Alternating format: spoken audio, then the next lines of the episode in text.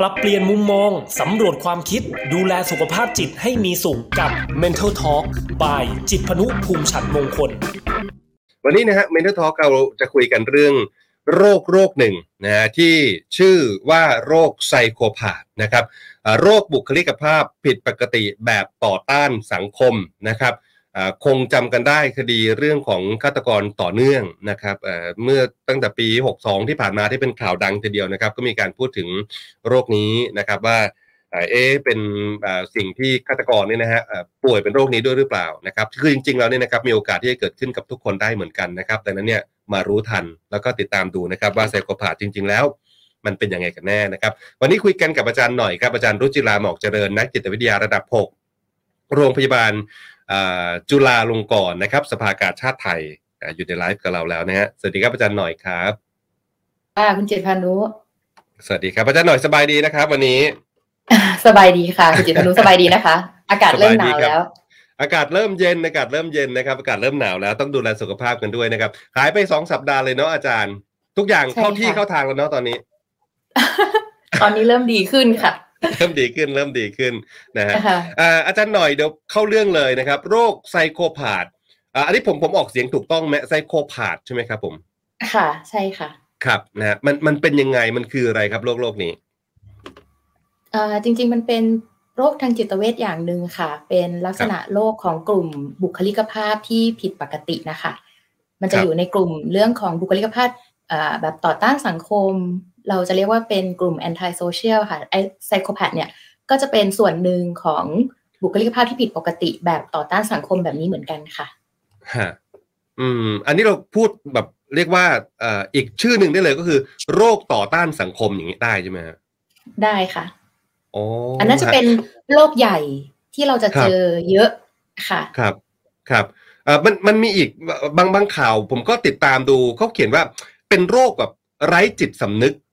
ความรับผิดชอบอะไรเงี้ยเอ่อรู้ไร้ไร้ความรู้สึกผิดอะไรประมาณเนี้ยฮะอันอันอันนี้เป็นเดียอันเดียวกันไหมฮะอาจารย์หน่อยค่ะ เหมือนกับมันจะมีเอ่อภาวะอะค่ะที่ครับเราจะเรียกว่าเป็นต่อต้านสังคมเนี่ยค่ะ ก็อย่างเช่นครับที่คุณจิตพานุบอกเลยค่ะ แบบทำแล้วอาจจะไม่ค่อยรู้ผิดถูก ไม่ค่อยมีสำนึกผิด หรือว่าขาดความมีตัวเห็นใจคนอื่นอย่างเงี้ยค่ะ หรือว่าอ่าฮะก็ อาจจะเหมือนกับยึดตัวเองเป็นศูนย์กลาง เวลาที่ยึคดรับตัวเองเป็นศูนย์กลางเนี่ย ก็จะไม่ค่อยเกรงกลัวอะไรประมาณเนี้ยค่ะ คือมันก็อยู่ในกลุ่มเดียวกันกลมๆแหละก็คือการกัดต่อต้านสังคมใช่ไหมฮะใช่ค่ะอืมครับครับเอ้าสาเหตุของโรคนี้มันเกิดจากอะไรครับ จริงๆ ถ้าจะอธิบายสาเหตุนี่เราอาจจะต้องดูกว้างๆเลยนะคะว่าครับมันจะเกี่ยวข้องกับถ้าเป็นถ้าเป็นศัพท์เราจะเรียกว่าเป็นไบโอไซโคโซเชียลก็คือไบโอเนี่ยจริงๆ มันมีลักษณะทางชีวภาพ หลาย ๆ อย่างเลยค่ะ ที่ทำให้คนคนหนึงเนี่ยขาดความสำนึกผิด ขาดความเห็นอกเห็นใจคนอื่นได้เหมือนกันครับจริง ๆ แล้วเราจะเรียกว่ามันเหมือนกับบกพร่องเรื่องของสมองส่วนหน้าค่ะ ซึ่งสมองส่วนหน้าเนี่ยมันจะเกี่ยวข้องกับการเอ่อการควบคุมตัวเอง หรือว่าการพิจารณาถูกผิดศีลธรรมพวกเนี้ยค่ะ แต่ว่าครับคนที่มีเอ่อภาวะของไซโคแพ h เนี่ยนะคะ มันมีการเอ่อ ทดลองเหมือนกัน มีการเรียนรู้เกี่ยวกับคนกลุ่มนี้เหมือนกัน เขาเจอว่าสมองส่วนอะมิกดาลาค่ะ ครับ มันอาจจะเล็กกว่าปกติ เล็กกว่าคนอื่น ซึ่งสมองอะมิกดาลาส่วนนี้เนี่ย มันจะทำหน้าที่เกี่ยวกับความรู้สึกกลัวค่ะอือฮึเพราะฉะนั้นถ้าเกิดว่ามันทำหน้าที่ได้ไม่เต็มที่แบบเนี้ยบางทีเขาก็จะรู้สึกว่าแบบไม่กลัวอะไร ถ้าเกิดว่าทำบ่อยๆ มันก็อาจจะเกิดเป็นพฤติกรรมก้าวร้าวหรือว่าก่ออาชญากรรมได้อะค่ะ อ๋ออ่าเพื่อให้เกิดความเข้าใจนะอาจารย์หน่อย เอาคร่าวๆก็ได้นะ สมองคนเรามันมีกี่ส่วนฮะ โอ้อันนี้น่าส่วจะไม่กล้าวนะคะนี่น่าจะเรื่องใหญ่ เพราะว่าเขาบอกสมองส่วนหน้ามันก็นึกถึงว่าเออมันก็อาจจะอยู่ส่วนข้างหน้าอะไรเงี้ยข้างอ่าค่ะข้างหลังอะไรอย่างเงี้ยอะไรประมาณเนี้ยอาจารย์ใช่มันมันมันมันมีใช่ค่ะมีอยู่กี่ส่วนยังไงจะได้ไปปูเป็นการปูข้อมูลให้ได้ ปูพื้นฐานอะไรอย่างเงี้ยนะ คือสมองส่วนหน้าเนี่ยมันก็จะคือจริงๆมันก็จะเรียกเป็นโลบอะนะคะ แต่ว่าไอ้สมองส่วนที่ควบคุมตัวเองเนี่ยมันจะอยู่ครับทางข้างหน้านิดนึงอะค่ะ แต่ว่าตัวครับอะมิกดาลาเนี่ยจริง ๆ มันจะเป็นเอ่อเป็นส่วนเล็กครับๆซึ่งถ้าเกิดว่าคนปกติเนี่ยมันก็จะมีขนาดประมาณนึง แต่ว่าคนที่มีแนวโน้มของ anti social เรื่องของ psychopath อะไรพวกเนี้ยค่ะ บางทีครับเขาจะเจอว่าสมองส่วนหน้าเนี่ย บางคนเนี่ยได้รับการกระทบกระเทือน มีอุบัติเหตุทางสมอง ก็อาจก่อให้เกิดพฤติกรรมก้าวร้าวได้เหมือนกัน หรือว่าครับถ้าเกิดว่าจะเป็นเอ่อสาเหตุของคนที่มีบุคลิกภาพผิดปกติเนี่ยค่ะ บางทีก็จะเจออย่างที่เมื่อสักครู่กล่าวนะคะ ว่าฮะสมองส่วนอะมิกดาลาเนี่ย มันอาจจะเล็กครับกว่าคนอื่นฮะๆซึ่งก็อาจจะมีส่วนในการทำให้การพิจารณาความเห็นอกเห็นใจคนอื่น การรับรู้อารมณ์คนอื่น หรือว่าการครับยับยั้งชั่งใจตัวเองเนี่ยเขาทำได้ยากลำบากกว่าคนอื่นแบบเนี้ยค่ะ อืมแล้วแล้วสาเหตุที่ทำให้ไอ้สมองส่วนหน้าเนี่ยอะมิดาลาเนี่ยนะครับ มันเล็กกว่าคนอื่นเนี่ย มันเกิดจากสาเหตุอะไรครับ จริง ๆ เป็นปัจจัยทางพันธุกรรมเลยค่ะ จริงอ๋อๆมีไม่แน่ใจมีศาสตราจารย์ท่านหนึ่งค่ะ ที่เอ่อจริงเอ่อเหมือนกับ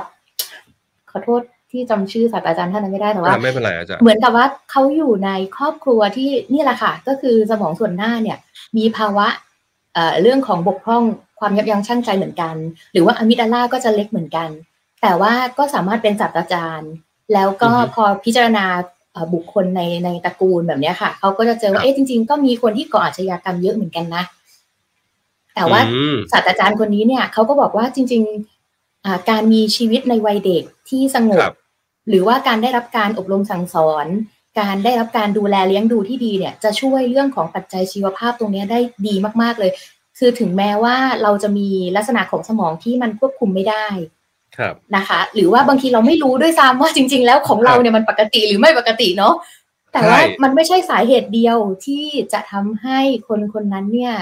เหมือนกับต่อต้านสังคมขึ้นมาได้นะคะ โดยเฉพาะอ๋อสิ่งที่ศาสตราจารย์คนนี้บอกเนี่ยก็คือ จริง ๆ แล้วปัจจัยเรื่องของเอ่อเรื่องของจิตใจ หรือว่าเรื่องของสังคมเนี่ย อันเนี้ยสำคัญมากกว่าปัจจัยทางชีวภาพค่ะ อืมเอ่ออาจารย์กำลังจะบอกว่าถึงแม้ไอ้สมองส่วนหน้า อาจจะเล็กก็ตาม แต่ถ้าหากมีการแบบเลี้ยงดูที่ดีสภาพแวดล้อมที่ดีอะไรอย่างเงี้ยฮะก็ก็ไม่น่าจะเป็นแบบไซโคพาธใช่ก็ค่ะไม่น่าจะต่อต้านใช่เลยสังคมใช่ไหมฮะ อืมใช่ค่ะรับรับคือครับกว่าที่จะมีพฤติกรรมเอ่อที่โดยเฉพาะที่เราสนใจก็คือเรื่องของความรุนแรงเนาะใช่ครับกว่าที่จะมีพฤติกรรมแบบนี้ขึ้นมาได้เนี่ยค่ะ มันเหมือนกับผ่านกระบวนการเรียนรู้ซ้ำๆเยอะมาก การที่ทำแล้วเกิดเอ่อประโยชน์อะไรครับบางอย่าง คือถึงแม้ว่าจะเป็นเป็นผลเสียกับผู้อื่นนะนะคะ แต่ว่าโดยส่วนตัวของตัวเองเนี่ยมีประโยชน์อะไรบางอย่างเนี่ย มันก็จะทำให้ทำพฤติกรรมอันนั้นนะคะต่อต่อไป มันก็เลยจะเกี่ยวข้องกับเรื่องของจิตใจกับเรื่องของสังคมมากกว่าอาจารย์ยกตัวอย่างให้เห็นภาพชัดๆหนะครับ ค่ะ อย่างเช่นเอ่อดิฉันเคยคุยกับเด็ก ๆ วัยรุ่น อาจจะอยู่ในเราอาจจะเรียกว่าเป็นชุมชนนิดนึงนะคะเขาก็จะบอกว่าเนี่ยเขาเขาสามารถหาซื้อยาเสพติดได้เลยนะ ตอนนี้เนี่ยเม็ดละประมาณยี่สิบาทถึงสามสิบาท อันนี้ค่ะ เราก็จะเรียกว่าเป็นสภาพสังคมที่มันเอื้อกับการกระทำความผิดได้ง่าย คือยาเสพติดอยู่ในทุกบ้านนะคะ เพราะฉะนั้นถ้าทำไปมันก็เหมือนกับไม่รู้สึกผิดอะค่ะ กลายเป็นเรื่องไม่ผิด อันเนี้ยสังคมก็จะเป็นส่วนหนึ่งที่จะทำให้ขาดความยับยั้งชั่งใจ ขาดความสำนึกผิดได้เหมือนกัน เพราะว่าก็มันไม่ได้ผิดอะไรอะบ้านนี้ก็อืมมีบ้านนี้ก็มีอะไรอย่างเงี้ยค่ะ หรือว่าอืมถ้าเป็นสาเหตุทางด้านจิตใจเนี่ยค่ะ เราเจอเยอะเลยนะคะ เด็กครับที่เอ่อเหมือนกับถูกทารุณกรรม ครับ ค่ะ ไม่ว่าจะเป็นทารุณกรรมทางกายทารุณกรรมทางใจ การถูกเพิกเฉยในครอบครัวอะไรอย่างเงี้ยค่ะ หรือว่าครับการพบเห็นความรุนแรงเนี่ย อันเนี้ย ก็จะทำให้เหมือนกับมีบาดแผลทางใจก่อให้ปัจจัยทางชีวภาพที่มันมีอยู่แล้วเนี่ย เหมือนกับว่าอ่ามันก็เสริมกันไปเสริมกันมาค่ะ จนกระทั่งอาจจะมีลักษณะของอาชญากรอย่างที่คุณจิตพานุบอกอือฮึช่วงแรกได้อะค่ะ ครับครับครับครับเอ๊ะอาจารย์ไปคุยมานานหรือยังฮะเม็ดละยี่สิบเนี่ย เอ๊ะทำไมเหรอคะไอตอนนี้เขาเพิ่มแพงขึ้นแล้วใช่ไหมคะ ไม่ผมได้ยินข่าวเม็ดละเจ็ดบาทเองอ๋ออันนั้นราคาส่งเลยคือจิตพานุได้ราคาส่งเหรอคะโอ้ยโอ้ยนี่เรากำลังเป็นไซโคพาธกันเนี่ยฮะรู้สึกว่าเออมันเป็นเรื่องธรรมดาที่มาคุยกันเรื่องยาเสพติด เอาเป็นว่าคือคือสิ่งเหล่าเนี้ยมันมันจะเป็นประสบการณ์สั่งสมให้ให้คนคนหนึงเติบโตขึ้นมาให้มีความรู้สึกว่า คือมันเป็นความรู้สึก คือมันเขาก็รู้แหละว่าผิด แต่ว่าเออสังคมรอบๆข้างเนี่ยเออบ้านนั้นก็มีบ้านนี้ก็มีคนนั้นก็ซื้อคนนี้ก็ซื้ออะไรอย่างเงี้ยนะฮะ ก็ทำให้เขามีความรู้สึกว่าเออมันไม่ผิดนะอะไรอย่างเงี้ยใช่ไหมฮะค่ะ อันนี้เหมือนยกตัวอย่างค่ะ หรือว่าครับอย่างเช่น ถ้าสมมุติว่าเด็กคนหนึ่งโตมาในครอบครัวที่คุณพ่อก็เสพยา คุณแม่ก็เสพยาครับเขาก็อาจจะรู้สึกว่าเอ้ยจริง ๆ การเสพยาก็ไม่ใช่เรื่องที่ต้องยับยั้งชั่งใจเนาะหรือว่าเป็นเรื่องผิดอืมคือมันก็จะมีครับปัจจัยในการเสริมกันทั้งปัจจัยภายนอกและปัจจัยภายในแบบเนี้ยค่ะคจรันบกระทั่งครับก่อขึ้นมาเป็นลักษณะที่เราเรียกว่าบุคลิกภาพ อืม ฟังดูแล้วน่ากลัวจังเลยเนาะอาจารย์ใช่ไหมฮะฟังดูแล้วน่ากลัว ผมว่าถ้าถ้าครอบครัวไหนที่อย่างที่อาจารย์ว่านะฮะคือ สมมติอะพ่อก็เสพแม่ก็เสพหรือว่าเอ่อโตเติบโตมาในสังคมที่เห็นว่าเออมีการเสพยาอะไรอย่างเงี้ยเป็นปกติแล้วทำให้เขาก็อาจจะเติบโตขึ้นมาแล้วก็เสพยาด้วยเหมือนกันนะครับ ค่ะอืมคือมันเหมือนกับเป็นกระบวนการเรียนรู้อย่างหนึ่งเหมือนกันนะคะ คือต่อให้ครับ มีปัจจัยทางชีวภาพที่มันส่งเสริมมานั่นแหละ แต่ถ้ากระบวนการอ่าเรียนรู้มันถูกขัดเกลาว่าทำแบบนี้ไม่ดีทำแบบนี้ไม่เหมาะ หรือว่าครับพอทำบางอย่างไปแล้วเนี่ย กลายเป็นไม่มีประโยชน์กับตัวเองครับ พฤติกรรมที่ครับมันไม่เหมาะสมมันก็จะค่อย ๆ หายไปนะคะอ๋อนะครับอะทีนี้นะฮะผมไปศึกษามานะครับ ค้นดูข้อมูลว่าการเสพยาเสพติดนะเป็นประจำระยะเวลานานมันก็ทำให้สมองส่วนหน้าเนี่ย มันเล็กลง นะครับ จนกลายเป็นโรคเนี้ยต่อต้านสังคมได้เหมือนกันใช่ไหมครับ ค่ะ ยาเสพติดมีผลกับสมองแน่นอนค่ะ ไม่ว่าจะเป็นยาเสพติดชนิดไหนเนาะทีนี้เราก็บอกไม่ได้เหมือนกันว่าจริง ๆ ยาเสพติดเนี่ยมันอาจจะทำลายทั้งสมองเลยก็ได้ ส่วนหน้าส่วนหลังส่วนกลางข้างๆ เล็กหมด ทุกอย่างทุกส่วนมันก็อาจจะใช่ค่ะ มันอาจจะฝ่อครับลงไปหมดเลย แต่ว่าครับพอเอ่อถ้าเกิดว่ามาตรฐานทางสังคมเนาะเรารู้ว่ายาเสพติดเป็นสิ่งที่ไม่ดี แต่ว่าถ้ามันเข้าถึงได้ แล้วก็โดยเฉพาะเข้าถึงได้ง่ายเนี่ย มันก็อาจจะอย่างที่เราคุยกันนะคะ ว่าพอสังคมไม่ได้สอนว่ายาเสพติดมันเป็นเรื่องผิดสำหรับเขาเนี่ยเขาก็อาจจะไม่ได้แคร์แล้วก็เข้าถึงได้ง่าย ใช้ได้ง่าย แล้วก็ใช้ต่อๆไปอะค่ะ อืมครับครับครับ ก็ต้อง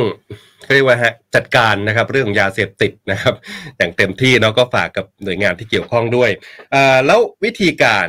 อะผมขออนุญาตไปที่อาการก่อนนะครับ อาการของคนที่เป็นโรคนี้นะฮะไซโคพาธนะต่อต้านสังคมแบบนี้นะครับ มันจะแสดงออกมาให้เห็นยังไงบ้างครับ แล้วก็มันมีระดับแค่ไหนอ่าระดับเล็กเล็กน้อยจนถึงโอ้ระดับแบบสุด ๆ อาจจะเป็นฆาตกรต่อเนื่องอะไรอย่างเงี้ยอาจารย์นะค่ะ จริง ๆ ลักษณะของโรคทางจิตเวชเนี่ยมีหลายระดับแล้วแน่นอน ก็คือบางคนก็อาจจะมีแค่บางบางเอ่อบางหัวข้อที่เราคุยกัน แต่ถ้ามีครบหมดเลยเนี่ย บางทีเราก็จะดูอีกว่าครบหมดเลยในระดับน้อยหรือว่าในระดับมากครับแต่ว่ากระบวนการเอ่ออาการเนี่ยค่ะเอ่อส่วนใหญ่เราจะดูเรื่องของ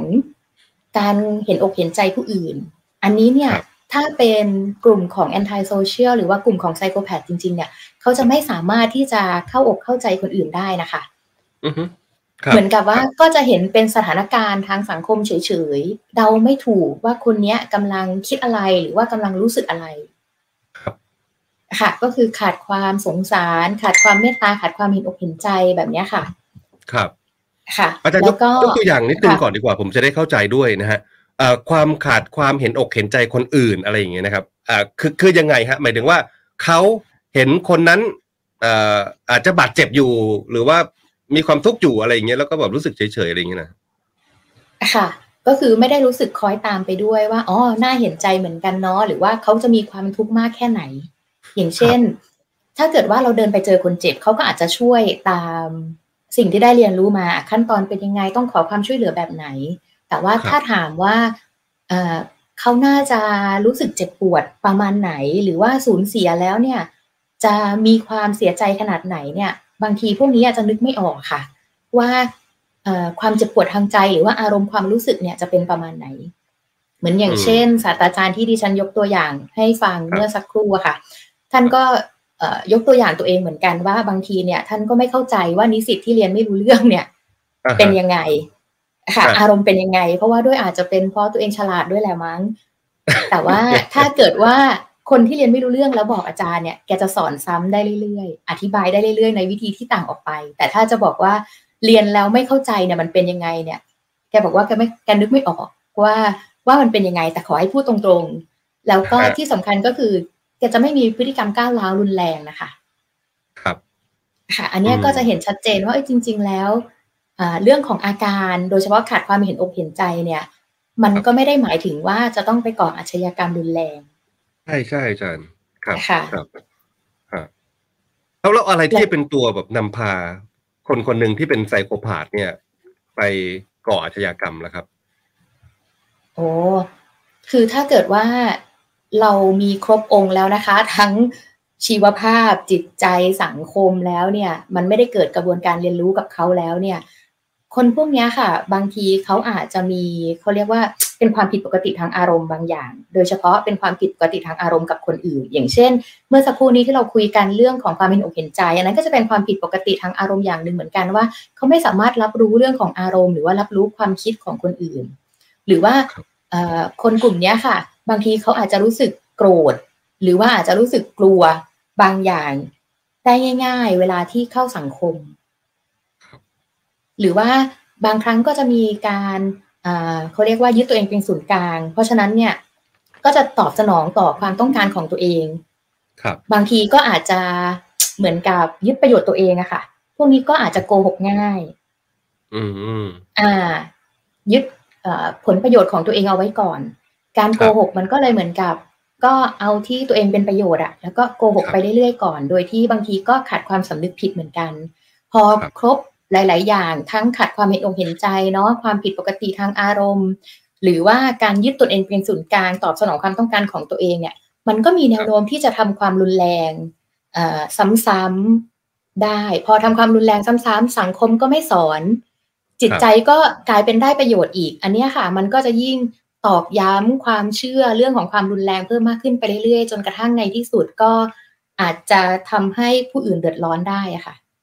ใช่ครับ ผมว่าคืออย่างน้อยๆในความอ่าไม่เห็นอกเห็นใจคนอื่น อะไรอย่างเงี้ยไม่ไม่รับรู้ความรู้สึกของคนอื่นเนี่ยมันมันก็พาไปได้เหมือนกันนะฮะผมนึกถึงอย่างเคสคดีที่ไม่ทราบคุณหมอได้เอ่ออาจารย์หน่อยฮะ ค่ะอ่าอาจารย์หน่อยยังอยู่หรือเปล่าแต่ว่าภาพภาพไม่อยู่แล้วนะครับ ภาพไม่เห็นแวะไปเสียบปลั๊กมาค่ะแบตหมโอเคโอเคนะครับอ่าอาจารย์หน่อยผมผมนึกถึง case case หนึ่งที่เป็นข่าวดังเลยนะครับ ก็ก็ผู้ชายใช่ไหมฮะบังคับให้ผู้หญิงเนี่ยลงไปนอนในหีบ แล้วก็ล็อกกุญแจนะครับ จนผู้หญิงอ่าน่าจะขาดอากาศหายใจหรือว่าแล้วก็เสียชีวิตอะไรอย่างเงี้ยฮะอย่างนี้ไหมฮะที่เขาเรียกว่าไม่เห็นอกเห็นใจคนอื่นอะไรอย่างเงี้ยอาจารย์ค่ะ คือไม่รับรู้ว่าคนอื่นจะเจ็บปวดยังไง หรือว่าขาดความครับเข้าใจในอารมณ์ของคนอื่นนะคะ อันนี้ครับก็จะเจอได้เหมือนกัน แต่ว่าบางครั้งเนี่ยอ่าอาจจะต้องดูด้วยว่ามันเป็นปัจจัยทางชีวภาพ แต่ส่วนใหญ่แล้วถ้าเกิดว่าเริ่มกระทำรุนแรงต่อผู้อื่นแล้วเนี่ย มันน่าจะผ่านกระบวนการเรียนรู้มาเยอะมากเลยค่ะคุณจิตพานุทั้งเรื่องของจิตใจแล้วก็เรื่องของสังคมเนาะโดยเฉพาะที่เราคุยกันตอนต้นเลยค่ะ เรื่องของยาเสพติดใช่นะครับเอ่อทีนี้นะครับ เราจะจะสังเกตเนี่ยอย่างเราเองเนี่ยนะครับ ทั่วๆไปนี่จะสังเกตคนยังไงได้บ้างว่าอ๋อคนนี้ อาจจะมีความเสี่ยงนะ ที่จะเป็นไซโคพาธอะไรเงี้ยเพราะว่าบางทีแบบดูหน้าดูตาก็ไม่รู้อะนะฮะอาจารย์ค่ะครับ คือเอ่อบางครั้งถ้าเกิดว่าเอ่ออย่างเช่นศาสตราจารย์ที่เราคุยกันเมื่อสักครู่อะค่ะ จริงๆดูหน้าดูตาก็ไม่รู้เนาะแล้วเป็นอาจารย์สอนในมหาวิทยาลัยด้วย เราไม่รู้ใช่เลยว่าเฮ้ยปัจจัยทางชีวภาพของเขาเนี่ยเป็นแบบนี้เนาะ หรือว่าครับญาติญาติๆเขาเนี่ยก็เป็นฆาตกรกันหลายคนนะ อะไรอย่างเงี้ยค่ะ แต่ครับว่าอาจารย์ก็เลือกเองที่จะเอ่อเหมือนกับมาสอนหนังสือ คือครับเราอาจจะไม่รู้ค่ะว่าคนนี้เนี่ยเนอะเป็นไซโคพาธหรือเปล่า แต่ครับว่าเราดูพฤติกรรมได้ค่ะ คือบางครั้งพฤติกรรมรุนแรง อาจจะไม่ใช่ไซโคแพทก็ได้ แต่ว่าถ้าเราเจอพฤติกรรมรุนแรง แล้วเรานิ่งเฉยเนี่ยครับบางทีเราก็อาจจะเป็นส่วนหนึ่งของสังคมที่ทำให้เขาไม่ได้เรียนรู้ก็ได้อะค่ะอือฮึ ยังไงคก็รับเน้นไปที่พฤติกรรมรุนแรงดีกว่าค่ะ ถ้าเกิดว่าเราเห็นพฤติกรรมรุนแรงเนาะอย่างเช่นเอ่อเริ่มมีการทารุณกรรม โดยเฉพาะในเด็กครับถ้าเกิดเรารู้สึกว่าอ๋อเด็กร้องไห้ ก็ปกตินี่ เด็กไปโรงเรียนตัวเขียวตาช้ำ ปากแตกฟันหักอ๋อก็ปกตินี่ ถ้าเกิดว่าอืมขาดขาดความใส่ใจกันแบบเนี้ยค่ะ บางทีมันก็อาจจะเป็นส่วนหนึ่งที่ส่งเสริมให้เด็กคนนึงเนี่ย มีบาดแผลทางใจอือฮึ แล้วก็ถ้าเกิดว่าเราไม่รู้เลยว่าปัจจัยทางชีวภาพเขาเป็นแบบไหน แล้วสังคมก็ไม่ได้ช่วยสอดส่องดูแลซึ่งกันและกันเนี่ย มันก็มีแนวโน้มค่ะที่เด็กอืมเอ่อกลุ่มพวกนี้เนี่ยก็จะเติบโตขึ้นไปมีลักษณะของบุคลิกภาพที่ผิดปกติได้อะค่ะอ่านะครับ ก็มันก็น่าเศร้าเหมือนกันนะอาจารย์นะครับ เวลาเวลาที่เจออะไรแบบเนี้ยนะครับ เด็กที่อาจจะถูกทำร้ายร่างกาย แล้วก็ไม่มีใครสนใจเหลียวแลเขาใช่ไหมฮะนะครับค่ะอ่า ก็ก็มันก็อาจจะส่งต่อความรู้สึกนี้นะฮะเอ่อจนค่ะจนจนมีปัญหา ค่ะ คือสังเกตง่ายๆนะคะ พฤติกรรมรุนแรงเนี่ย มันจะไม่เหมือนกับกระโดดเข้าไปแล้วก็ถึงแก่ชีวิตเลย ครับ ส่วนใหญ่จะไม่เป็นแบบนั้นค่ะ ส่วนใหญ่จะมีสัญญาณเตือน อย่างเช่น ตีเล็กๆอ้าวไม่เป็นไรนี่ก็จะเริ่มตีใหญ่ขึ้น พอตีใหญ่ขึ้นก็จะเริ่มกลายเป็นลงไม้ลงมืออ้าวก็ไม่เป็นไรนี่ ก็มีการทดสอบทดลองไปเรื่อยๆอะค่ะ ทีนี้เนี่ยถ้าเราหยุดวงจรความรุนแรงได้ตั้งแต่แรกๆครับ บางทีเราก็อาจจะเป็นคนหนึ่งที่ช่วยหยุดเรื่องของ psychopath เรื่องของ antisocial บุคคลที่มีบุคลิกภาพผิดปกติแบบนี้ก็ได้นะคะ อืมครับครับอะมาถึงวิธีการในการรักษาบ้างนะอาจารย์ มันมันมีวิธีการยังไงบ้างครับ จริง ๆ อย่างที่คุณจิตพนุบอกช่วงแรกเลยค่ะว่า ในกลุ่มบุคลิกภาพที่ผิดปกติเนี่ยค่ะ มันจะมีแนวโน้มของการรักษาที่ไม่ค่อยดีค่ะ ก็คือถ้าจะอธิบายง่าย ๆ ก็คือเหมือนกับว่าเจ้าตัวเนี่ยเขาไม่เดือดร้อนในการรักษา อืมเพราะฉะนั้นเขาจะไม่ตั้งใจในการรักษา แต่ว่าคนที่เดือดร้อนเนี่ยจะเป็นคนรอบข้าง ใช่ใช่ค่ะเขาไม่ให้ความร่วมมือด้วยอะไรอย่างนี้นะฮะ ใช่ค่ะ ไม่ให้ความร่วมมือเลย เขาก็อาจจะคิดว่ามันก็เป็นเรื่องปกติที่เขาทำอะค่ะอือฮึคนที่เดือดร้อนเนี่ยจะเป็นคนที่อยู่ด้วยมากกว่า เพราะฉะนั้นแรงจูงใจในการรักษาก็จะไม่มีแล้ว ครับ ค่ะ แล้วก็อย่างที่เราอธิบายกันเลยค่ะ มันเป็นเรื่องของการเรียนรู้ซ้ำๆครับ ค่ะ บางทีการให้ยาหรือว่าการใช้ยาช่วยเนี่ย อาจจะไม่ได้ผลเท่ากับการปรับพฤติกรรม คือมันเป็นเรื่องของการเรียนรู้เรื่องของพฤติกรรม มันก็ต้องมาเรื่องของถอดถอนพฤติกรรมที่เคยเรียนรู้เหมือนกัน ซึ่งก็จะยากเหมือนกันค่ะ เพราะว่าตั้งแต่แรกเลยว่าเขาไม่ได้มีแรงจูงใจในการเปลี่ยนในการปรับหรือว่าในการรักษาอย่างเงี้ยค่ะ ครับ ค่ะ การจะมาปรับพฤติกรรมจริง ๆ ก็อาจจะยากลำบากนิดนึง อืมนะฮะเอ่อเท่าที่ฟังฟังอาจารย์มาเนี่ยผมว่ามันก็เริ่มต้นตั้งแต่เด็ก ๆ เลยใช่ไหมครับ นะเพราะว่ามันมันอาจจะเป็นปมในใจของเขาที่เติบโตขึ้นมาด้วยปมนั้น แล้วก็เอาปมนั่นแหละนะครับ มามากระทำต่อสังคมหรือว่าคนรอบๆข้างนะครับ จนมีจนมีความรู้สึกว่ามันไม่ได้มีความผิดอะไรทั้งทั้งที่มันเป็นเรื่องที่ผิดอะไรอย่างเงี้ยใช่ไหมฮะค่ะ อืมก็ก็น่าจะเริ่มต้นตั้งแต่เด็กๆแหละในการที่จะปลูกฝังในการป้องกันนะครับ การเป็นไซโคพาธหรือว่าการต่อต้านสังคม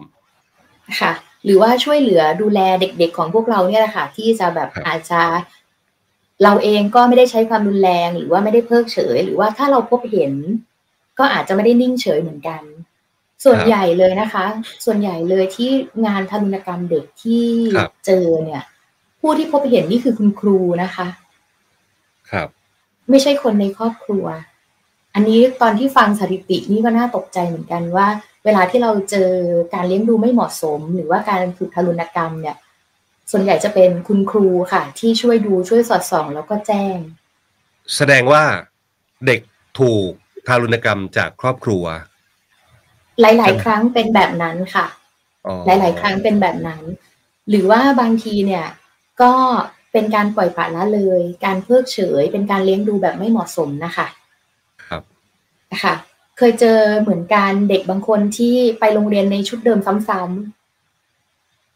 คือไม่ได้เปลี่ยนชุดอะค่ะ หรือว่าก็จะใช้โรงเรียนนี่แหละที่ไปทานข้าวทานอาหาร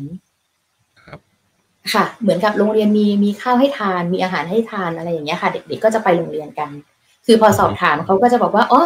ก็เหมือนกับอยู่บ้านแหละอยู่บ้านคนเดียว ซึ่งบางทีแม้แต่เด็กแบบหกขวบเจ็ดขวบคือพูดรู้เรื่องแล้วอะแต่ว่าผู้ปกครองก็ทำงานกันหมด บางทีเด็กก็จะอยู่คนเดียวคืนนึงอะไรอย่างเงี้ยค่ะ เราเจอเด็กที่ถูกปล่อยปละละเลยคือบางทีอาจจะไม่ได้ถึงกับเรื่องของทารุณกรรม แต่ว่าเรื่องของความพร้อมในการเลี้ยงดูเนี่ยอาจจะไม่เหมาะสม บางทีเด็กกลุ่มนี้ค่ะเขาก็จะมีแนวโน้มของการมีบาดแผลทางใจหรือว่าเริ่มพัฒนาขึ้นไปจนกระทั่งมันขาดความเห็นอกเห็นใจคนอื่นก็มี ครับ ครับถามอาจารย์หน่อยนิดนึงครับว่า เคยเคยมีคนไข้นะครับ ที่เป็นโรคนี้ไหมฮะไซโคพาธเอ่อยังไม่เคยเจอค่ะ เพียงแต่ว่าก่อนหน้าที่จะทำงานโรงพยาบาลเนี่ยค่ะดิฉันเคยอยู่ในสถานพินิษเหมือนกับเป็นศูนย์ฝึกและอบรมเด็กและเยาวชนประมาณนี้ค่ะ แต่ว่าตอนนั้นคือเหมือนกับว่าเนื่องจากมันเป็นสถานพินิษเป็นสถานเด็กอะค่ะ เวลาที่เราจะดูเรื่องของบุคลิกภาพเนี่ย เราจะไม่ได้ดูตั้งแต่ตอนเด็ก โรคนี้เนี่ยส่วนใหญ่ก็จะเจอในผู้ใหญ่ค่ะ คือในเด็กเนี่ยบางทีบุคลิกภาพเขาก็อาจจะยังไม่แน่นอนว่ามันอาจจะเพิ่มเรื่องของการเรียนรู้ได้ หรือว่าข้อวินิจฉัยเนี่ยอาจจะยังไม่ครบครับแต่ว่าเราก็พอจะที่จะทำนายได้เลย เหมือนกับว่าพอเราเจอเด็กที่กระทำความผิดใช่ไหมคะ แล้วทำการพูดคุยทำความเข้าใจเนี่ย บางครั้งก็เจอในครอบครัวที่เลี้ยงดูไม่เหมาะสมอย่างที่เราคุยกัน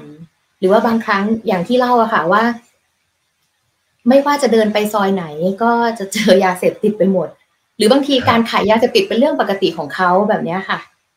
อันเนี้ยเราก็จะมีแนวโน้มแล้วว่าโอเคแหละ ถ้าเกิดว่าไม่ได้ผ่านการปรับเปลี่ยนพฤติกรรมเนาะหรือว่าโตขึ้นกว่านี้อีกหน่อยเนี่ย มันจะมีแนวโน้มของความก้าวร้าวรุนแรง เป็นอันตรายกับผู้อื่นมากขึ้นแน่นอนเท่าที่ฟังแล้วก็คุยกับอาจารย์หน่อยมา ผมมีความรู้สึกว่าโรคเนี้ยนะครับ โรค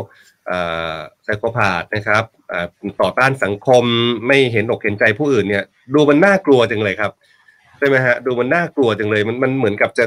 หล่อหลอมคนคนหนึ่งเนี่ยที่จะโตขึ้นไปแล้วก็เป็นอันตรายต่อสังคมแบบนี้เนี่ยนะฮะอ่อเราจะป้องกันมันยังไงดีล่ะครับ เนี่ยค่ะเรื่องชีวภาพเนี่ยเราควบคุมดูแลไม่ได้อยู่แล้ว แต่ว่าเรื่องของจิตใจกับเรื่องของสังคมเนี่ย คิดว่าถ้าเกิดว่าเราเองเนี่ยแหละค่ะที่จะเพิ่มเรื่องของความเห็นอกเห็นใจ หรือว่าเราเองนี่แหละที่จะเพิ่มความยับยั้งชั่งใจ มันก็อาจจะช่วยเริ่มต้นตั้งแต่ในตัวเราก่อน ในครอบครัวของเรา แล้วในที่สุดมันก็จะกระจายไปสู่สังคมอะค่ะ ครับ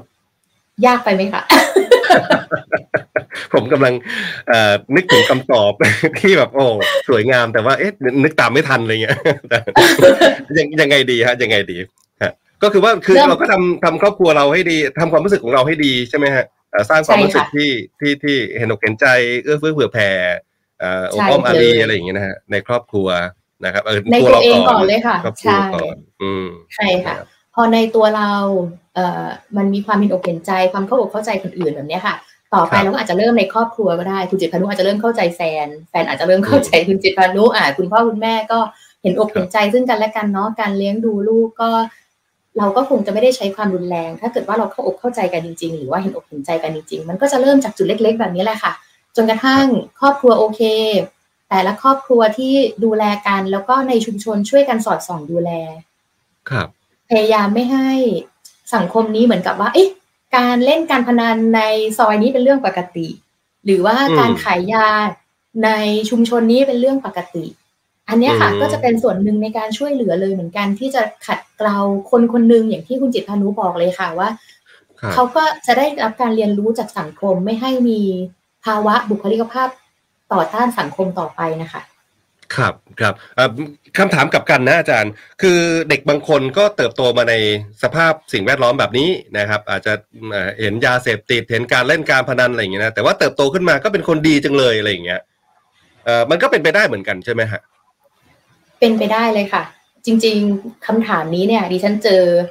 ทุกครั้งที่ที่คุยครับเรื่องของบุคลิกภาพผิดปกติ หรือว่าการกระทำความผิดในเด็กและเยาวชนอะไรอย่างเงี้ยค่ะเขาก็จะมีคำถามว่าเอ๊ะเด็กที่อยู่ในชุมชนแบบนี้เหมือนกันเนาะทำไมเด็กคนนี้ถึงไม่ได้ทำเหมือนกับเด็กคนอื่น ๆ อะไรอย่างเงี้ยค่ะใช่ครับจริง ๆ แล้วปัจจัยทางจิตใจเนี่ย ถ้าให้ดิฉันพิจารณานะคะ คิดว่าปัจจัยทางจิตใจเนี่ยเป็นสิ่งที่สำคัญมากที่สุดฮะถ้าเกิดครับว่าเด็กเขาไม่ได้ถูกเอ่อ ทารุณกรรมไม่ได้ถูกละเลยมากจนเกินไป หรือว่าเคยมีอาจารย์ท่านหนึ่งบอกด้วยซ้ำว่าจริง ๆ เด็กคนนึงเนี่ยเขาต้องการแค่ผู้ใหญ่คนเดียวเท่านั้นเอง ในการที่จะเชื่อเขาดูแลเขา มองเห็นเขาได้แบบจริง ๆ หรือว่าได้ยินเสียงเขาตลอดเวลาอะไรอย่างเงี้ยค่ะ เวลาที่เขาต้องการช่วยเหลือ อาจารย์บอกว่าจริง ๆ ต้องการแค่ผู้ใหญ่คนเดียวเท่านั้นเอง แต่ว่าส่วนใหญ่ผู้ใหญ่คนนั้นก็จะเป็นนักจิตวิทยาหรือไม่ก็จิตแพทย์นี่แหละค่ะ คือมันก็จะทะลุทะลุคนอื่นมา จนกระทั่งถึงผู้ใหญ่คนหนึ่งที่ดูแลเด็ก ๆ ก็คือนักจิตวิทยาเด็ก หรือว่าจิตแพทย์เด็กและวัยรุ่นเนี่ยแหละค่ะครับแต่ว่าจริง ๆ มันควรจะเป็นแบบคุณพ่อหรือคุณแม่ใช่ไหมฮะหรือว่าผู้ปกครองใช่ไหมฮะใช่ค่ะ แน่นอนเออนะครับถ้าเกิดว่าเราทำงานเรื่องของสุขภาพจิต เราคงไม่ได้อยากให้เด็ก ๆ ทะลุมาถึงเราแน่นอนค่ะใช่แต่ว่าบางครั้งมันใช่เป็นไปไม่ได้จริงๆค่ะ คือไม่ได้เป็นไปไม่ได้ มันอาจจะเป็นไปไม่ได้ในคนนั้น หรือว่ามันเป็นไปได้ยาก ครับผมในที่สุดก็จะทะลุคนรอบๆตัวมาจนถึงพวกเราเนี่ยแหละค่ะครับครับนะก็เอ่อขอบคุณอาจารย์หน่อยนะครับผมว่าประเด็นในวันนี้ค่อนข้างเครียดอยู่พอสมควรนะครับ แล้วก็เอ่อ ก็ก็คิดว่าคนคนคุณผู้ชมที่ฟังอยู่หรือว่าคุณผู้ชมที่อาจจะชมอยู่เนี่ยนะฮะทางไลฟ์เองก็ก็น่าจะมองมองเห็นแล้วล่ะว่าไอ้โรคนี้มันเป็นลักษณะยังไงอ่ามันมีที่มาที่ไปยังไง แล้วมันจะแสดงออกยังไงบ้าง แล้วก็วิธีการในการที่จะแก้ไขคือไม่ใช่ว่าคนที่มีปัจจัยที่มันจะเป็นโรคนี้จริง ๆ แล้วมันจะจะต้องไปทำทำสิ่งที่เอ่อเป็นภัยต่อสังคมต่อไปอะไรอย่างเงี้ยนะฮะมันก็ไม่ไม่ไม่ได้เป็นแบบนั้นเสมอไปนะครับเอ่ออาจอาจารย์หน่อยจริงๆเนี่ยจริงผมมีสัปดาห์ต่อไปที่ผมไม่แน่ใจว่าอาจารย์หน่อยจะ สามารถพูดคุยได้หรือเปล่า คือผมได้รับคำปรึกษามานิดนึงนะฮะเรื่องเอ่อเด็กติดเกมเอ่ออ๋อเด็กค่ะติดโทรศัพท์อะไรอย่างเงี้ยฮะเอ่ออันค่ะอันนี้สามารถที่แก้ไขปัญหาในในด้านของสุขภาพจิตได้ไหมฮะอาจารย์ หรือว่าใช้ใช้ศาสตร์ของสุขภาพจิตเข้าไปแก้ไขได้ไหมฮะได้ค่ะ คือจริงๆ มันก็ได้อธิบายพฤติกรรมพวกนี้ได้เหมือนกันค่ะ ว่ามันเกิดจากอะไรได้บ้างรวมถึงวิธีการแก้ไขวิธีการช่วยเหลือได้เหมือนกัน ใช่ครับ เพราะว่าผมได้รับคำปรึกษามา ซึ่งผมว่าน่าสนใจมากเคสนี้นะครับลูกชายติดเกมนะครับลูกสาวติดโทรศัพท์ได้ติดโซเชียลนะฮะแล้วก็สาสามีสามีทิ้งอะไรอย่างเงี้ยฮะแล้วก็รู้สึกว่าเขาก็ค่อนข้างทุกข์อยู่พอสมควรนะครับนะครับ เอาเป็นว่าเดี๋ยวสัปดาห์หน้าผมจะขอยกเคสนี้นะครับ เป็นประเด็นพูดคุยกันเรื่องเรื่องสุขภาพจิตใน mental talk นะฮะอาจารย์หน่อยนะ จองตัวไว้เลย ค่ะครับผมขอบคุณค่ะวันนี้วันนี้ขอบคุณมากอาจารย์หน่อยเวลาหมดแล้วนะฮะขอบคุณคุณผู้ชมด้วยขอบคุณคุณผู้ฟังด้วยนะฮะที่ติดตามกันนะครับเดี๋ยวคอมเมนต์เนี่ยจะไปอ่านในช่วงหลังจากที่จบไลฟ์แล้วนะฮะขอบคุณทุก ๆ ท่านครับ ผม วันนี้หมดเวลาแล้วนะฮะแล้วก็พักกันสักครู่หนึ่งเลยนะครับอ่าผมแล้วก็อาจารย์หน่อยนะครับลาคุณผู้ชมไปพร้อมกัน สวัสดีครับ สวัสดีค่ะขอบคุณค่ะ ปรับเปลี่ยนมุมมองสำรวจความคิด ดูแลสุขภาพจิตให้มีสุขกับ Mental Talk by จิตพนุภูมิฉันท์มงคล